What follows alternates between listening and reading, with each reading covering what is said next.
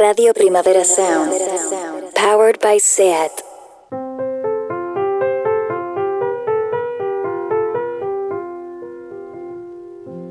Welcome to the Weekly Review, the show where two dads and a young and talented and gifted young mind we shall refer to as the Chosen One take a look at what's been happening in pop culture with the hopes of making sense of a world in disarray. This week we're thinking about screaming teenage fans. Is your band crap because your fan base has an army of hysterical fans? Marvai Verdu will tell us about teenage fans and their historical and unfair lack of cultural capital. Also, is the new Coldplay song actually any good? Hmm. Or another question we beg is Are love songs a sign of maturity? Our album of this week is Iceage's Seek Shelter.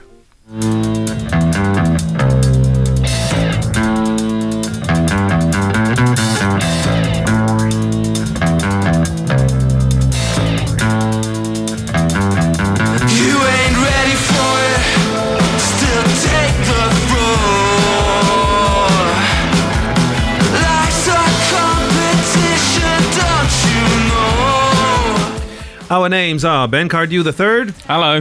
Marvai Verdu, Hello, hello. and Johan Moald. We're comfortably sat in our studio in Barcelona, and you've just heard a snippet of new music by Copenhagen's Iceage. The band that started out as a punk outfit has progressively evolved over 10 years with each critically acclaimed album from cacophonous noise to cacophonous noise to actual love songs poised with the type of gothic melancholy you can feel at Nick Cave and Bad Seed shows.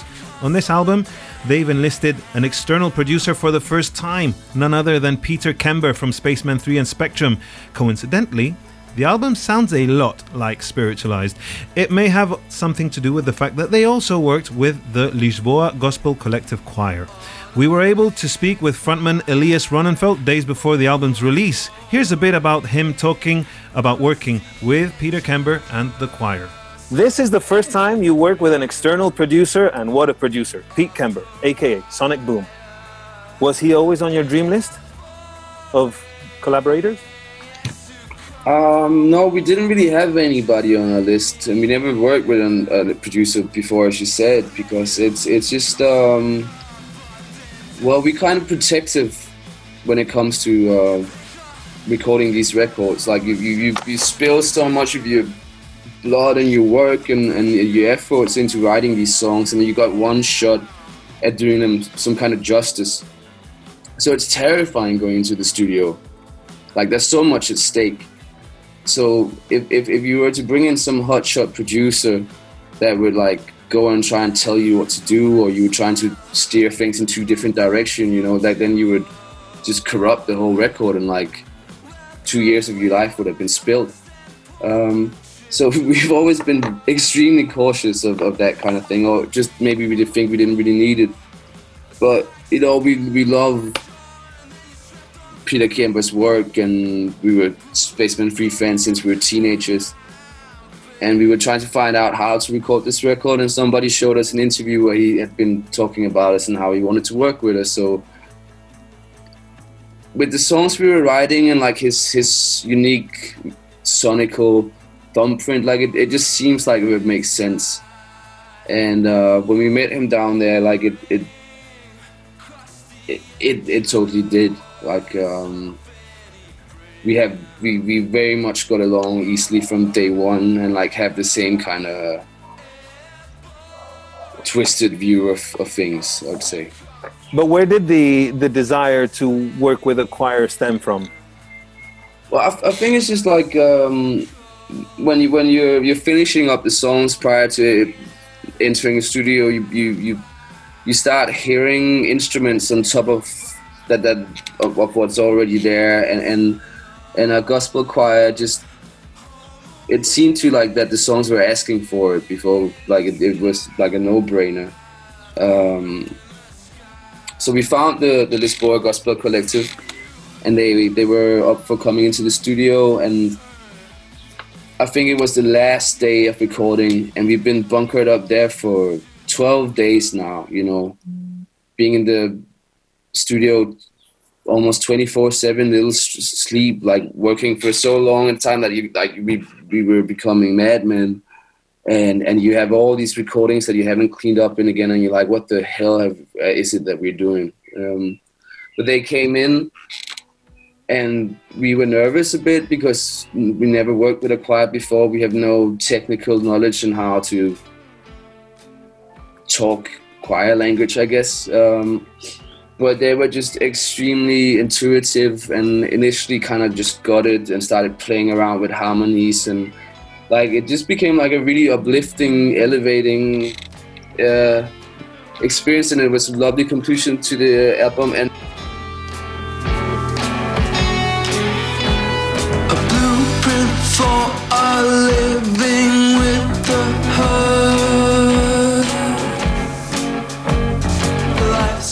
can hear from this uh, song, Drink Rain, this time there are actual songs that stick in your mind. When you listen to the previous albums, you can recognize they have a sound with a lot of noise and distortion, which would become a hurricane of energy when played or performed live.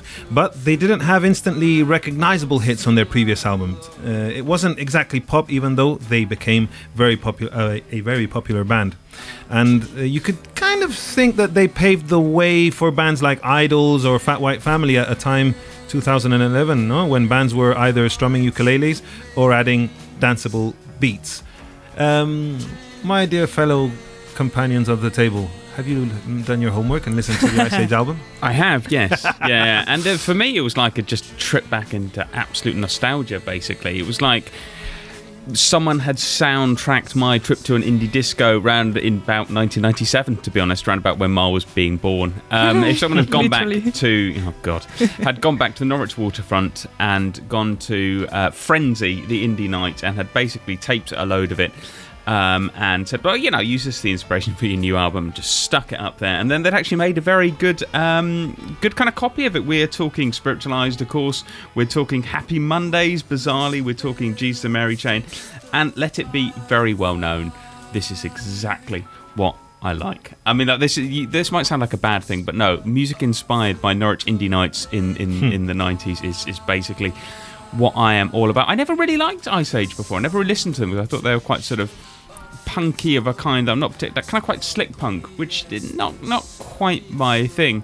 But this I actually love, but in a way I just could not resist, like making sort of comparisons. I'd be like, "Oh my god, this this one is a bit Oasis, it's a bit Happy Mondays." Um, Very Oasis. Very Oasis. very. Oasis, like Vendetta. Yeah. it's like an incredibly Oasis kind of thing. Wasn't at all what I expected. Um, I know. Re- really, really surprised. I enjoyed. So I enjoyed it a lot, a lot more than a lot more than I expected. And God, they've written really good songs. Should I go back and listen to more, or should I just stay with this? what that the pre what my experience i wasn't also i didn't go deep into them at the time of when they were being very hyped at the beginning in 2011 and everything but going back to it i could in listening to all the albums back to back i recognized there's this energy that i thought i bet i'd enjoy this more live than on al- on record because as i say they they didn't have clear pop songs or songs that are instantly recognizable but then you start getting addicted to that energy. And I really fell in love with them when I saw that Boiler Room performance that they have on YouTube, where they're performing under white lights in a in a in a big studio with uh, an orchestra. Well, with uh, extra musicians, shall we say, strings and and, um, and strings and horns and um, and different arrangements. And I thought, wow, there's something here. Obviously, they get a lot of comparisons with Nick Cave and the Bad Seeds, but um, on this record, it's it's amazing how Britpop they've gone. It, it's it's and and they're doing they're doing their own thing. It's not like oh okay let's uh, Britpop's a thing now. No, I don't know. It's like unwarranted. Uh, C- can I uh, mention my other comparison, which Yeah. I just noticed? Pavement meets spiritualized. A lot of it, Ah. particularly uh, Shelter Song, made me think of Pavement meets spiritualized because he sou- he sounds a lot like uh, Stephen Malkmus from Pavement, but the kind of backing is a lot more spiritualized. Mar, how many Norwich indie clubs have you been to? I don't have that many references, but I did enjoy the album. Like I wasn't expecting it to like it. I don't know why. I just decided I wouldn't enjoy it, and I did. I uh, I don't know how I would feel about the other older stuff. You said it's different from this one, uh, and I enjoyed this one. It reminded me. Maybe I'm wrong because it's the only reference I have. But I used to like when I had more of an indie phase, um, uh, Cage the Elephant, and some of the songs have this kind of I don't know Cage the Elephant feel indie to it, and I, I don't think it's Norwich uh, mm, scene because they're American, but um, they had this indie feel that I like. And, and I, I did enjoy it, surprisingly. Everyone's welcome in Norwich, be they American or, or, or whatever, apart from people from Ipswich, but let's not get into that. Ben, you write for Pitchfork. Did Yes. you realize that all of their five albums have been uh, voted best new music and have received scores above eight? I did not know that, and that's very impressive because it's actually very hard to get like the score up. I'm always putting quite high scores up, and then it, it doesn't. I don't often get to actually put something. Uh, although I gave Spiritualized nine the other day, which I was quite pleased with. Oh, for the reissue Yeah, yeah, yeah. of uh, phaser la- phaser guided memory, laser, Laser guided, guided melodies. Yeah, yeah. I think. Pfizer Pfizer guided vaccines. You see, this this is weird because like they, they they went with the other one from from Spaceman Three, the one that didn't go on to form Spiritualized, and it sounds a lot like Spiritualized. And as anyone who knows uh, the history of Spaceman Three, Ma, stop yawning. Um, No, no, I was I was thinking in my head, is it Spiritualized the band Yeah. that did like a super cool cover that was like a, a pill? And- yes, yes. Look at me knowing things. but I don't know the, the music. But well, they, they were in this band before called Spaceman Three, and they broke up, uh, and they would get very angry. They got so angry with, with each other, the two founding members, that on the last album, their songs had to be on separate sides of the record because they wouldn't have them on the same side. Wow. I mean, Uh, Drama. Yeah. I mean, there are two geniuses. Obviously, Peter Kember, who, who's produced this album. What a coincidence that it sounds like Spiritualized. Spiritualized famously usually tour with a choir, or with uh, backing uh, backing vocalists that recreate the the sense of choir singing. Um, Mar, I gotta apologize to you here at the table because you're gonna get a bit vexed with how I put up this next discussion with Elias. Um, because my feeling was with that with this album they would probably get more female fans. It's uh, you know, firstly because there's that standout love song which uh, we'll probably hear in a minute, and in my experience, very good-looking ex-punks like um, Iceage are break a lot of hearts when they bring out their romantic side. There's no denying Iceage are a very good-looking band. I don't know if you've looked at pictures of them and stuff, but I think they would have made your Tumblr 2015 um, board. Uh, I felt embarrassed suggesting that th- their older music was more male friendly and that this album would be embraced by female audiences as well. Firstly, because assuming girls aren't into noise rock is total hogwash. Uh, that's not true. Uh, but from personal experience, of all the hardcore noise rock shows that I've been to in my life, the ratio of men versus women leaned heavily towards the male side usually, and especially in when there's a mosh pit. No, um, but at the same time, it was a female friend of mine who got me into Iceage in the first place. So what does that say? But I'm not making any sense. Um, have you ever been to a show where there's been um, heavy moshing, a mosh pit at the front? Plenty. I, I think it, it was maybe like the main base of my teenage years was going to concerts with mosh pits and not dying in them. So you're quite tall. Yeah, th- that makes it so much easier because you can breathe while you're dying there. So you, you you weren't intimidated if it ever got like too boisterous, like Oh, of course, there's moment and it gets way people get way too much into it, but um, it's it's fun for everyone if people are not there to hurt other people. It's just oh, we're just having fun. It's Mhm. it's girls can like uh, fun things, surprise, What- but was it Frank uh, Frank Frank Turner? Rob, am I getting it right? Frank El de Gallos, the guy, the the lead singer from. Uh, Frank Carter, sorry, Frank Carter. I always get them mixed up. Frank Carter, when he performed at Primavera, uh, last time Primavera was celebrated, he actually made a point of saying, "Okay, guys, step aside, girls to the front. I'm I want to have a moment for the girls to do a mosh pit, right?" This is what was in the back of my head when I was when I wanted to have this discussion with Iceage, who is a band who also generates a lot of. Um, uh, moshing at their shows. Okay, uh, let's listen to this audio, and and I do apologize to all my female listeners, all oh, my all the female listeners for being so clumsy with the approach. my friends who are girls are going to kill me for saying something like this, but it's like the record that more girlfriends will like their will like to listen to in the car. No, this sounded horrible. I'm gonna edit it out. No, no, no. if, but if you know what I mean, like there's always been like an, an energy which. I mean, there's been men and women at your shows, no, no doubt about it. But I'm thinking of my friends, right? And whereas maybe the first two albums they might have been like, oh, maybe it's a bit aggressive, you know, they wanna they wanna hear Bad Bunny or whatever. I can see them like with a song like Love Kills Slowly, like, oh, you know, I want to see this band, you know, you know what I mean? But it's a silly thing to talk about us being guys, you know. I don't know. Uh, yeah, I, I, I don't want to make it a guy or girl thing, but uh, but Yeah. I mean, yeah, that, that that I think that's just it just paints with a wider palette, really, you know. Um, and and I also think like when when you're 18 years old, that there's there's more room for aggression. But it, but if you that singular focused on on aggression, like that many years later, it, it can be that that would be kind of I would find that quite a quite quite sad if I hadn't really developed from there. that's kind of what I was trying to get at. Like, whereas the ag- the aggression that you can find in a we can find in a lot of music and in certain types of shows, sometimes it might create a bit of a male-dominated audience. Like as I say, from going to see like a, a festival here in Barcelona called Can't Keep Us Down, which is mainly like hardcore punk uh, and anything in between the more aggressive bands, you'd look at the mosh pit and it was all guys like moshing and doing the whirlwind. Yeah, yeah, like especially if there's a lot of um, well, there's some kind of moshing that, that that doesn't really that that is a lot of machismo and stuff, and you know, I guess it, that that has its place too, but um, but I I I just couldn't see myself doing that my whole life, you know.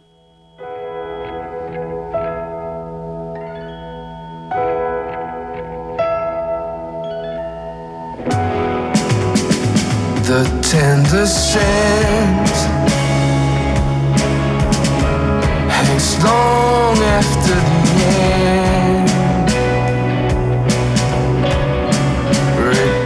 Ah, lovely ballad to to wash away the cringe that I'm feeling. I, I swear, I was. I don't know why I walk into these gardens. Uh, I, I was- I like the way you said you're going to edit it out, and then not only did you not edit it out, you kind of highlighted it for us all to see. I like that, embraced you. Yeah. It's, I just thought, you know, the, the, the cringe sometimes sells, and I'm a sellout. um, Mar, you were saying you've been to concerts. You, you've totally p- uh, demonstrated to me that I'm wrong, that I've been wrong. Mm-hmm. But uh, what kind of concerts were you moshing at? You were telling us. Um, it was. It's mainly like Catalan groups. Like I don't know how to say it. Like folk songs, but with very strong instruments and people just moshing. It's like a summer thing. Like in in the fiestas mayores and and festivals just for that.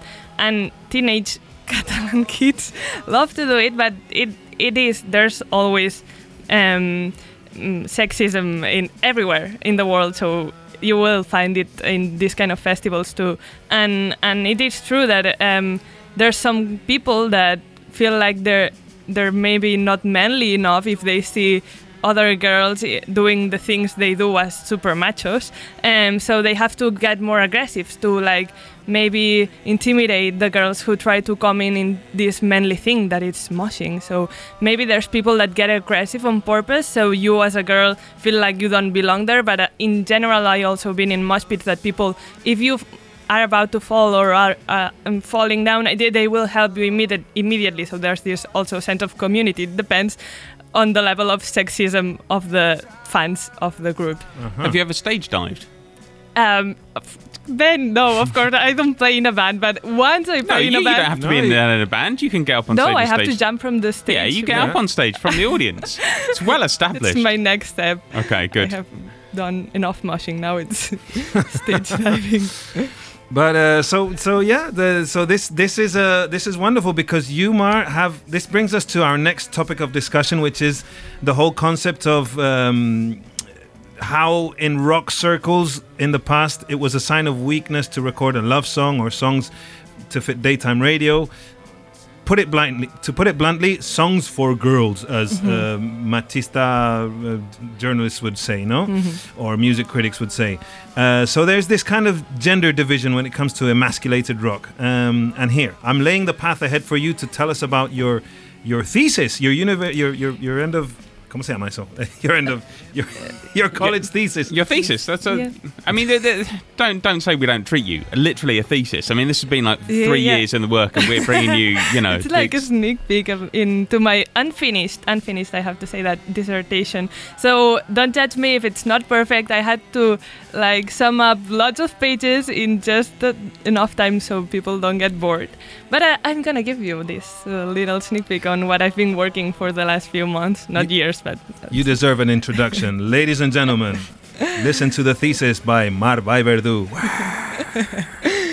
but I think it, it is very appropriate that we discuss what I've been looking up and researching these last few months in, in this episode because the this question, cringy worthy question that you came up with, totally matches what I've been um, researching, um, which is, to put it quite simply, um, the deeply engraved culture we have as a society of hating teenage girls.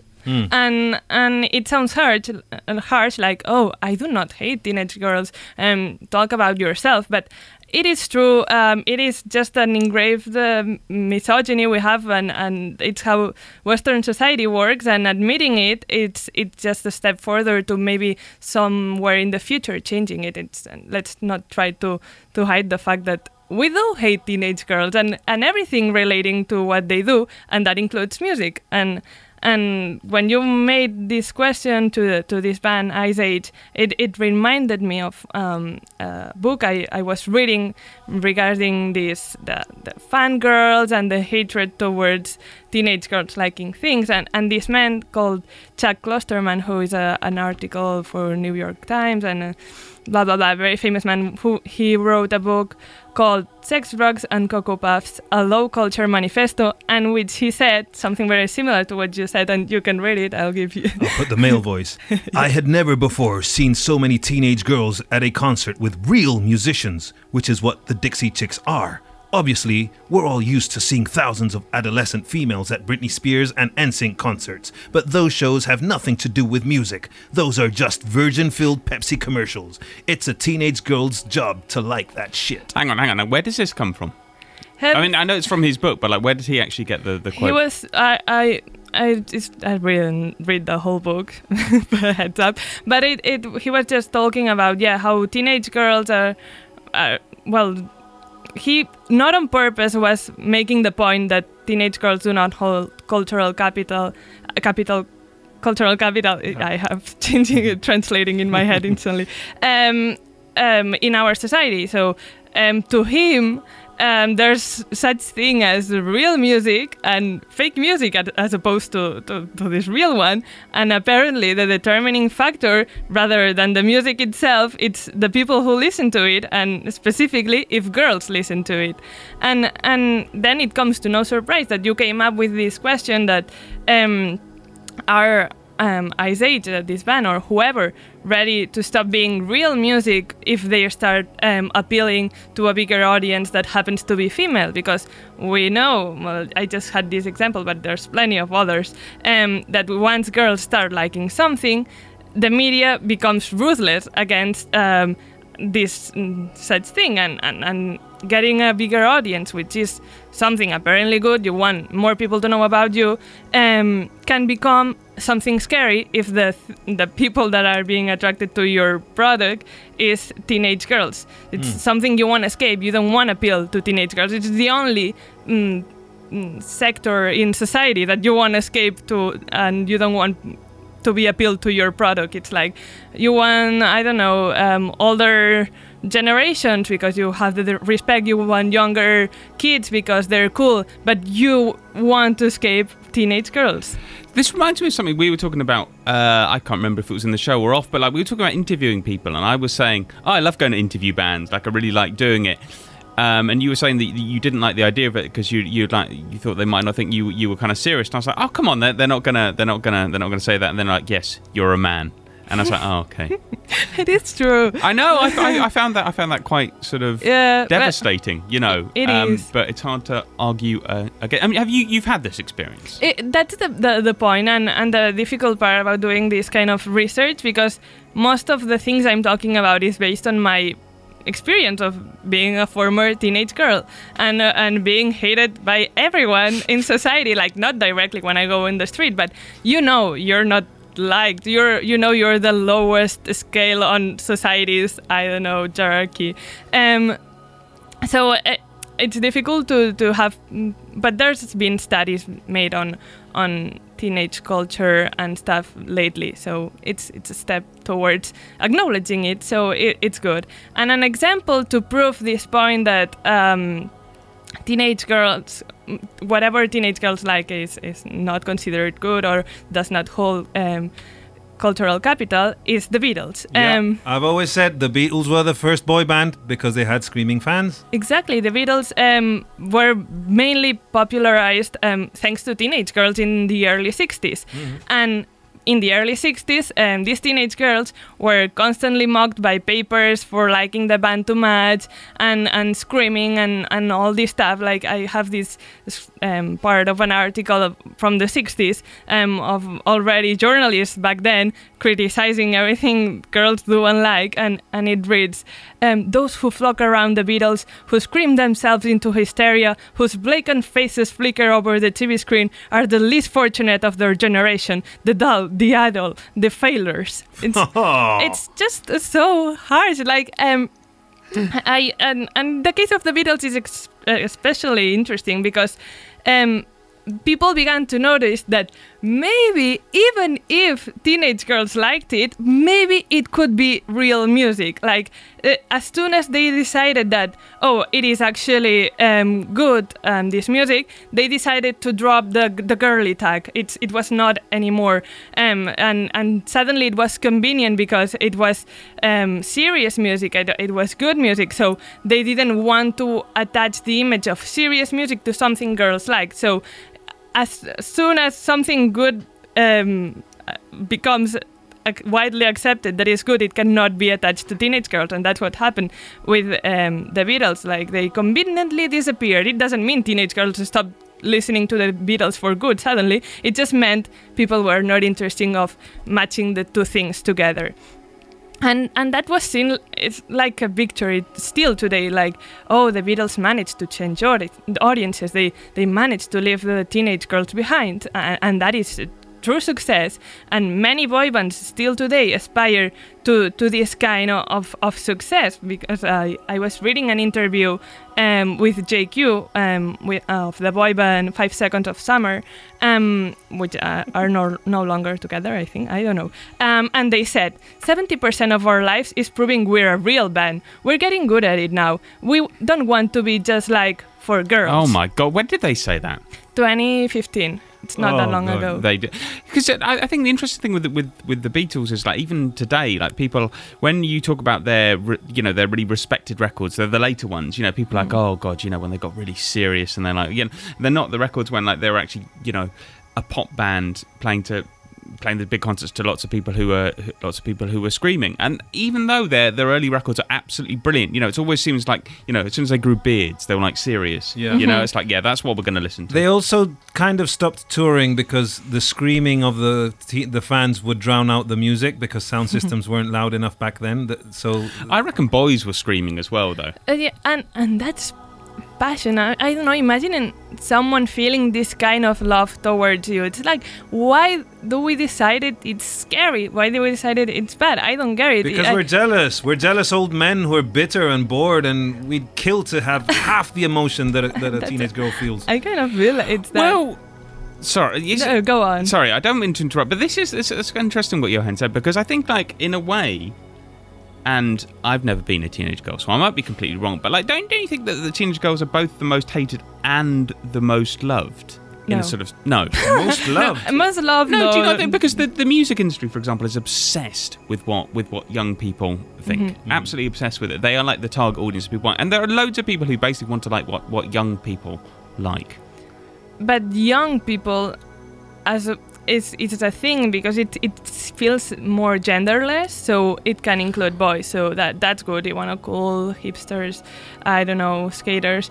And then there's teenage girls which you want to suck their money off but you you know whatever you're gonna put out if it's just for teenage girls it's, it's gonna suck everyone's gonna hate it but maybe you'll get the money out of, of their pockets but it, will not be cool as something other kids might deem as cool um it, it will like the evaluation of products that are uh, that relate to, to girls is so low that it, it is impossible. It seems impossible that the term quality and teenage girls c- can go hand in hand in a sentence.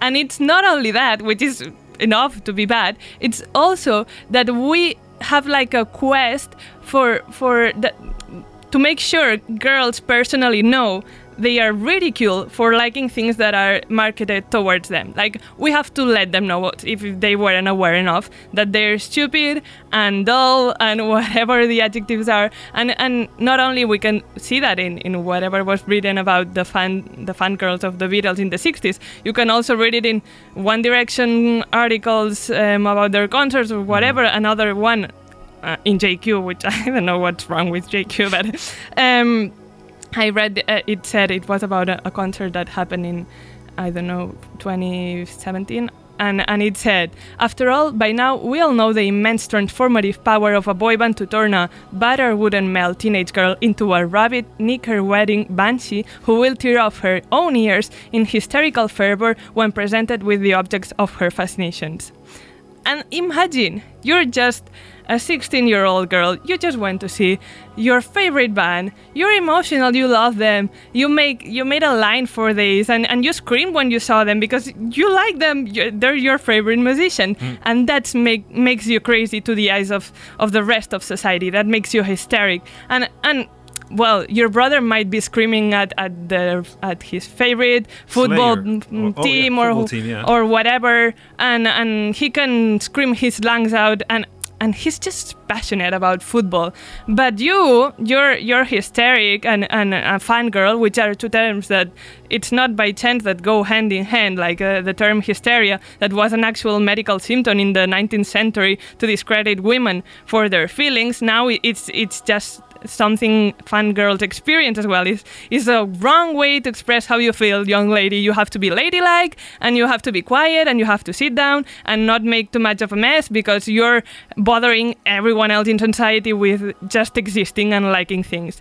So we tell girls we hate them because what they love is stupid and and everything they do is wrong for some reason and uh, as any human would, m- most of them try to escape um, this kind of hate. Uh, that and maybe like I, I remember thinking like I I'm not going to like publicly Justin Bieber. I'm gonna get like the, the most the dense hate ever. I, I maybe if I start showing interest in products that I know are more more widely accepted, I will maybe escape this kind of um, hate. Maybe um, I don't know. Uh, there's other things I can like, and, and there's a thing people don't seem to hate as much. Well, you're wrong. You will be hated on regardless. Once teenage girls start liking things that are culturally deemed as good taste, they are suddenly questioned. Oh, are you a real fan? Um, I, I, maybe you're faking it just um, I don't know for some reason, and it, it's, it's it's impossible for girls and equality to coexist in this universe. No, I don't know who decided. I kind of get it, the patriarchal discourses that make society, but I hate it and I'm mad. We're gonna have to do a pro a special episode on uh, girls who wore Ramones t-shirts because uh, you know they saw it on Gossip. Uh, some uh, Leighton, Leighton Meester wearing it in some fa- fashion magazine. But do you know? Do you know what I find interesting is that uh, I I think I don't know. Maybe Johan, you'll agree is that that as you get older, then you start to like a lot of the groups that back in your youth you would dismiss as Yes. like like take that for example, and. The kind of the opposite doesn't Yes. doesn't apply. I've never had anyone being like, "Oh, what you like? Take that." All right, you know, name their, their first three singles in chronological order or something like that. You know, there seems to be like an acceptance. Oh, oh, great, you like you like to that, and it's just time and time again, the sort of teenage girl audience is, mm-hmm. is proved right. You get but old, you're like, oh, actually, yeah, no, teenage, fact, like you know, once the teen like for example the group you said once the teenage girls grow grow out of it because they literally grow and, and are women now um, you can maybe go back and, and since there's not an audience anymore of teenage girls, you can go back and be like, oh, can I judge it for real now? Can we look if it's good or bad? Because there's not the tag of teenage girl anymore, so we can see. And, and apparently, surprise, surprise, but teenage girls have taste just like any other human in the world and can judge if something's good or not. And most of the time, it's good. Okay, so who are we going to be? This really interests me. Who are we going to be reassessing in 20 years? In 20 years, who are we going to be going? Oh, they are. Are Well, you? We've done it with Miley Cyrus. Uh, uh, we, we we have now started to revere her music and and and uh, review it like uh, um, an artist, uh, a Pitchfork artist, for instance. No, like all of a sudden now Miley Cyrus is treated with the kind the same respect, whereas before, not so long ago, she was a Disney teeny boppy kind of artist. all no? this kind of Taylor Swift is getting all the Wow. the, the I don't know the the respect. the respect that she deserved f- for years and and now she's oh she's a great song lyricist blah blah blah and maybe One Direction and BT and K-pop. You know, we're talking about K-pop. But then there's the sort of crossover with poptimism, isn't there? You know, but like the, the sort of swell in acceptance of pop music in kind of critical Hmm. critical circles. But I'm thinking, for example, someone like Ed Sheeran, right? Mm, 'Cause but, Ed- uh, Yeah, but Ed Sheeran's like grandmothers love Ed Sheeran. Yeah, it's not just it's not fangirls. teenage. It's every. It's like Coldplay, which we're going to Mm-hmm. be talking about. And you know, it's one of those that the whole family can go to the show. The the, the eight year old daughter, the grandmother, the forty year old wine aunt, uh, Mm-hmm. and everything in between. I, I'm not going to go to the show. Yeah, but if your kids wanted to go, you would be able to take them to an Ed Sheeran show, and you'd probably enjoy it. No, you'd probably you probably wouldn't be bored. No? I'd be at the bar. but the, Ed Sheeran is like kind of bad and and that Ah, we all we all agreed with that right like we I all know like that. Yeah. Okay, Okay. why why th- this is interesting to me because we're t- actually discussing uh, what is good music and what is bad music. Uh, why is I don't know. opinion- Um, I I just don't feel the what his appeal. But um, if if someone wants to, to like it, uh, it's open for everyone. Like I, the thing that I hate is is is what we've been discussing. If there's a larger audience that it's mainly teenage girls, it doesn't matter if it's bad Ed Sheeran or good The Beatles. Like it will be bad. And the funny thing about the example of the Beatles is that we could put it as an example of fangirls before, and now we can use it um, in in the complete opposite side of the coin, just by changing um, time frames. Like in the 60s, it was fangirls, and now it's like this cult band, this classic. So if God forbid you're a teenage girl nowadays and and wear a Beatles T-shirt on public, there will be some male expert that appears out of nowhere and will start making you this questionnaire about like, oh, do you like the Beatles? Name every single song of every single album in alphabetical order. What is George Harrison's blood type? Ah, you the, you're not a f- real fan. You're a fake fan. Blah blah blah blah. Oh, that's and, horrible. and that's the, the, the concept of authenticity now comes into play like oh she's do- she's not an authentic fan whatever that means and and she's doing it for male validation not because she actually enjoyed it she's an attention whore Uh, so the, the, the Beatles c- come to show that it is never about a, an, a product actually being good or bad. It's just based in who likes it in which moment. And and then like we said like we can if we go back maybe years later we can be like oh yes that was actually good. Oh no that was maybe not that good or whatever. But mm, it's I, why do we hate girls so much? There is no way you feel uh, you think you can escape teenage girl um, hate culture. You will never be able to escape it. There's always um, a reason why you're horrible at the end of the alley. So my final conclusion is the most revolutionary thing to do here is just embrace being a fangirl. Regardless if you like um, One Direction or BTS or you actually just really like Nirvana. Just for the performance of it, just be a fangirl. Just um, by acknowledging the devaluation of, of feminine things in, in society, but embracing it anyway, you end up subverting the stupid patriarchal values. It's like, yeah, let's go buy some buy boy bands merch, scream at concerts, and perform the most hated version of femininity, while the rest of society tells us we're rabbit knicker wedding banshees because we're too uh, too bad for them. We're having so much fun. We care, care less what they say. We're sorry, we're fun, and you're not. My condolences. Is that how you end your, your thesis? My Yes. condolences. Yeah, my condolences. You're boring. I'm not sorry. You Bravo. stood that in really big type. My condolences. You're boring. I love all the layers you're able to find to every subject. By the way, shout out to Rob Roman, who is uh, our sound producer today, and he is a fan of Ed Sheeran. He actually went to see him in Palau Sant Jordi, and shout out to you. we don't think less of you. You have very good, impeccable musical taste. And, uh, but maybe would it, could it be that uh, what um, let's say the rock critics um, f- uh, the way they divide this is most of the boy the bands that create these kind of hysteria for instance k-pop bts uh, nsync take that etc are prefabricated by a talent agency right? Like mm-hmm. simon cowell and stuff. So it's something that's prefabricated and it's studied to be as appealing as possible in the market to sell lots of records. And on the other side of the spectrum you have a band like Iceage who are punk they're diy they do it themselves they don't want to be commercial. But hang on, hang on, hang on, hang on, hang on. Like the Sex Pistols, they're punk, and they're also prefabricated. Ah, very well brought. Mm-hmm. Exactly, but no one had a problem with that. But obviously, that was a mastermind genius thing from Malcolm. yeah, but it's it's, uh, it's, it's But it's just as almost prefab. exactly the same. Mm-hmm. Yeah, exactly.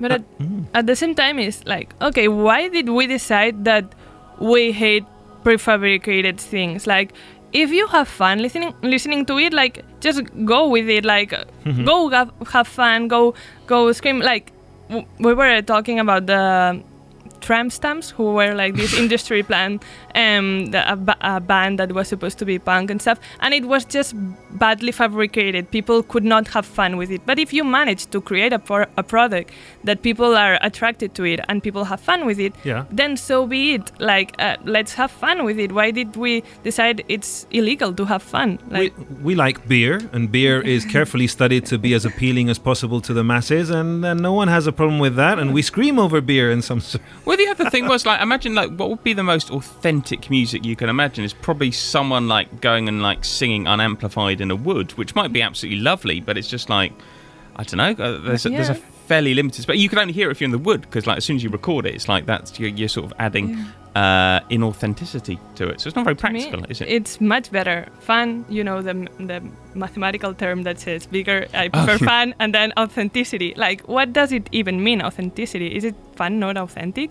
Uh, I don't know. Maybe I, I would have lots of fun of someone playing a guitar in the woods and that being super authentic, and maybe I would have super much fun in a concert with lots of commercial stuff and my merch T-shirt and and everything. So it's not contradictory. Like both hmm. things can exist. But when a, when a when a small band that comes out of nowhere that had no money that had nothing and all of a sudden no the, they they made it all of a sudden the, the press starts speaking about them and they manage to build a legion of fans or especially those bands that don't have support from the press and become huge like a lot of reggaeton artists mm-hmm. that you know their following was real. It was like people who would listen to them in in in, in uh, and and they had no radio support no magazine covers. And it's like how did these guys fill a stadium?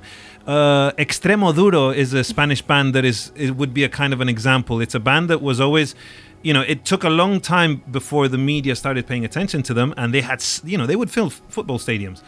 Uh, it's like you know they- they're like the people's band no? Um and i guess in you could sort of rival that in the sense of look this is a band that okay lots of screaming girls or lots of people like them because they've been they've spent money on a marketing campaign and they've done it like a capitalist kind of product. But then there's that the voice of the people kind of thing no? The grassroots. I guess that's the thing of the authenticity debate Yeah, but at the same time, to me, it's super revolutionary that you as a girl decide to publi- publicly love One Direction and call yourself a Directioner when you have all the mer- uh, all the press telling you you're stupid and and and brainless. So to me, that's mind like mind-boggling that you you're so strong. You be like, okay, I don't care what all these adults talk to me about and and they point at me laughing at me because I'm superior to that hmm. because I'm fa- I'm having fun because yes I, I appreciate both things I appreciate when there's bands that come from the ground and and build their way up and and I appreciate bands that that are hated on because of their audiences and their their audiences just don't care what people think That is another discussion. Like hmm. bands that you hate because of their audiences, not teenage girls. Just they might attract attract a type of audience that kind of eh, makes you like I don't want to be uh, associated with that kind of audience. You've got someone in mind, haven't you? I do indeed. Rob, my dear, play the next song.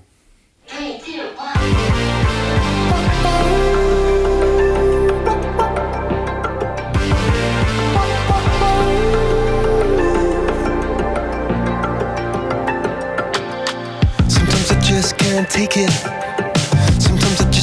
Take it, and it isn't alright. I'm not gonna make it. And I think my shoes untied. There comes a time every few years when scientists fear an asteroid will crash into Earth and send us into the apocalypse. The same can be said for Coldplay. Every few years, they announce a new album and the world turns to shit for a bit. no, I'm just joking. I love Coldplay. Who am I kidding? But it's a band that some people love to hate. And sometimes it's not even because of them, it's just like the, they, they attract this kind of audience which is usually like kind of privileged and and they are obviously very rich and successful and so polite and they're always on the radio and this th- their extreme success just kind of makes people a lot of people mad. It's like a band that is the band that a lot of people love to hate. Why is this? Why do you think? Well, I think it's interesting you talk about the Coldplay audience, but like, is there really one? They're just kind of like, I, I don't know who they would appeal to. I mean, I can just imagine going to a, a Coldplay concert and just being like exactly the same people you might see when you go to the supermarket, if you see what I mean. Like, you know, there's, there's no like filter. It's just like you know, the, the, these are kind of exactly the same people. Like, um, I I think that pe- people kind of like don't like them because they put a very heavy emphasis on melody, right? And I think people are a bit scared of that. Like, they're very bright and shiny. And this one thing I've been thinking about, like in music, it's very easy to make something that's grungy, right? You could easily make this song sound very grungy. You just put some filters on it and it would sound kind of like broken and stuff. Or, you know, you could take like uh, I don't know, BTS song, and you could make it sound grungy. And that's quite easy to do. And I listen to a lot of house music, like the boring person I am.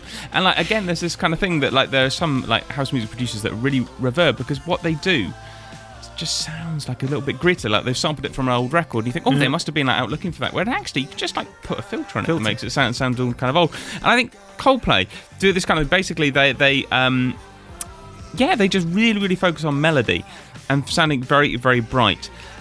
All that said, I do not like this one bit. I'm sorry. Well, it's like they've gone a little bit vaporwave. It's produced by Max Martin, and if you've been paying attention to, like, if you name any of your favorite songs that, from the radio of the last 20 years, it's probable that Max Martin has produced it. You know, uh, Britney Spears hits, uh, Avril Lavigne, I don't know, everything, everything, everything has been. Uh, has had Max Martin's fingers on it, and he's produced them. It sounds like Aha.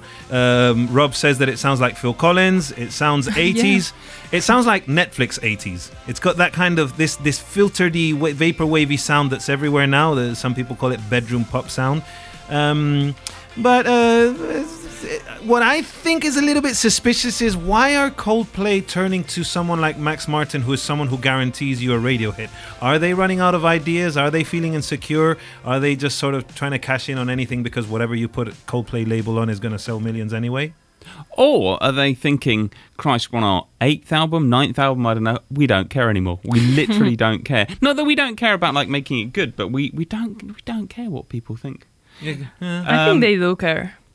They they like they're like okay, this man's gonna make us a song that's gonna be on top charts and and Billboard charts. So let's do it. I we don't care the sense that we don't really have a brand. So we don't you ha- we have a supermarket audience. So let's try to make something that appeals to a supermarket audience. And and they they did that. But I think they do care about selling because that sounds like selling lots of of records or it's easy to play in, in lots of places because there's music that's used for playing in places and maybe that is like you go into a, a clothing store and this is playing, or you go Yeah. into the supermarket and this is playing, or the radio. I think if you went into a clothes shop and that was playing, you would buy something two shades brighter than normal. because it just is that kind of like if you're going for like brown, you'd go for yellow or something. Or or or or you might go for something that's blue and pink.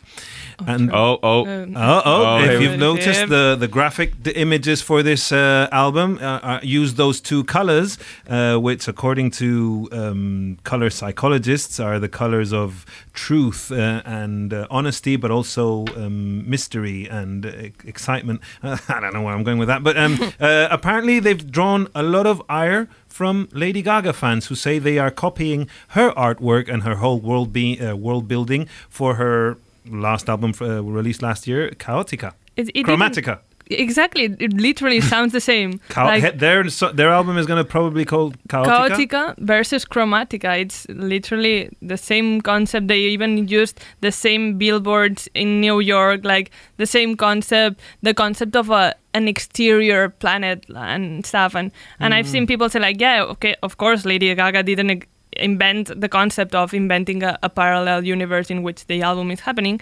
But it is impossible not to notice the resemblances, and their PR team, the Cold, Coldplay's PR team, must have known hmm. people would point out the similarities because it, it is it is very ap- apparent that they're very similar in concept. Is it? Are they not on the same label? Are they? There's only about three labels. these Exactly. days. That's Yeah, why. I mean, doesn't doesn't it all belong to Sony? Um, I don't. Uh, Universal. No, I don't think they are. You know. They were EMI uh, before, and when an EMI became. bleh, and Lady Gaga's Universal, that's for sure.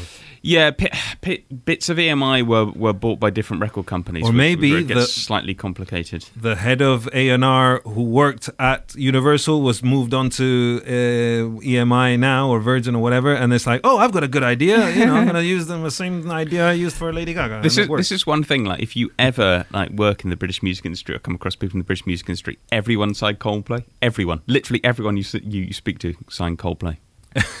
oh, that's the myth. I signed Coldplay. Yeah, that's Yeah, yeah, yeah, yeah. oh my god, Uh, they're on Parlophone, which is Warner, which is not the same label as Lady Gaga. no. I think. But what did Warner get? Well, never mind. I lost track. Uh, who cares anyway? Um, we're on- Apparently, it is something I've just looked at. Apparently, the song is about trying to find the astronaut in all of us, the people, the person that can do amazing things. What? Although the Uh, astro- the astronaut, like you- astronaut. You you give uh, like in their head the people that can do anything is an astronaut. I always think of puking when I think of astronauts. Yeah. which- Well, I don't think anything personal regarding to them. Like a firefighter, uh, like an astronaut, the best person on earth. do, do do you know how they launched it? How? Uh, they got someone at the International Space Station to listen sort to of- it. Yeah, yeah. It w- they played it just for this one astronaut before anyone else. exactly. Imagine you're there. The more I hear, the more I like. It's almost as bad as getting, you know, finding a U2 album has been put into your uh, iTunes account without having, without, you know. Do you know giving what? I permission. loved that. I thought that was the greatest thing. Just like everyone, like you know what? You might not want our U2 album, but you've got it, and there's like 400 million of you, and you've got it whether you like it or not. I thought that was the best move. But it's also kind of scary. It's like, hang on, you know, that people are controlling my library. No, it's it's. I just loved how annoyed people were by Yeah. it. Like, no, delete. How do I delete it? I really want to delete it. you know? Exactly. Yeah, yeah. It made more of a, a scandal for that. Um, Yeah, maybe the, the whole strategy is just to make a scandal. It's copying Lady Gaga or putting your album in someone el- uh, in everyone's phone, or or just having an astronaut be listen to your music because you love astronauts for Yes. some reason. Well, see, this is another reason why uh, maybe a band like Coldplay doesn't elicit the kind of uh, reverence that a band like Iceage does. That Iceage are, are would will or bands like Iceage make their own artwork and they make their own com- community decisions. Whereas with Coldplay, you can just see them sat at the board meeting with all these executives throwing ideas, talking about budget, talking about stuff, and I don't know it's it's information that who cares? You know, what's important is the music and how it makes you feel. If it makes you scream like a how was it like a banshee with mm. your wet knickers, as that quote said. Uh, that's the important thing. I'll tell you uh, what, though, if you think this Coldplay song is bad, wait until you hear U2's song with DJ Martin Garrix for the 2020 European Football Championship called We're the People We've Been Waiting. Oh, it's not been released yet, but my God, can you imagine it? Oh. I'm cringing. Yeah. If it turns out to be good, I will publicly apologise to U2. Yes, I don't think that's happening anytime soon. No, that's, I feel I feel quite good about saying it, but my good lord. That's another thing, isn't it? Every time I hear Coldplay, I always think of Premiership League advertisements on television, on British television. They'd always use like the most epic Coldplay songs for their montages and stuff. And I just can't separate that association. It's like, oh, I hear Coldplay, I just think of a pub and everyone like being excited mm. about a match. I think that the reason a lot of people dislike Coldplay is because they overplayed that song so much, "Viva la Vida." It, it was so much. It, it was it felt like three years we could only listen Yeah. to that song. But it's such a good song. Oh no, no, no! It- Those- it- in in this case, it doesn't matter if it's good or not. It, it's just too much. That was so overplayed. I don't know why we decided collectively to just only play that song for years. And that was a trend that was also very disgusting for a while. The whole oh oh oh ohs in songs like Arcade Fire, Coldplay, whoa, you know, getting it was so predictable. La Épica, this this cheap epic. Every eh, all these Spanish indie bands that are do, that have that have that have done it and they and it works for them. They fill stadiums and everyone wants these sing along moments. I just cannot. All right, I got a question. How far removed are Iceage from Coldplay? I'm going to say two steps. discuss. How tall is the person taking the steps? because in my case, it has to be a giant. Like there is really not that far from the new Iceage album to this Coldplay thing. Oh, that I that I buy, yeah. Yeah, but you know, a bit of more production. They because Ah, okay, they, okay, yeah. because they got big tunes. and it's anthemic and it's it's almost like the all, most of the songs are made for performing at a large festival like most of Coldplay songs And on that note, we're being told to end, aren't we? yeah no I don't know if it's for Luis 'cause- Miguel I was going to talk to, you about stuff I've watched on paternity leave but no time for my jabbering. So uh, thank you all for listening. We're going to fade out with Coldplay again. Come on let's just listen to it.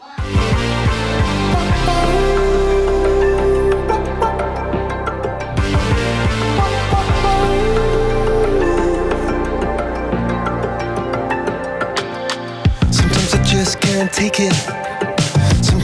Sometimes I just can't take it, and it isn't alright. I'm not gonna make it. And I think my shoes untied. I'm like a broken record. I'm like a broken record, and I'm not playing right. Just cynical, how about you kill me? Till you tell me on the heavenly phone to hold tight. You're listening, You're listening to Radio Primavera Sound. RPS.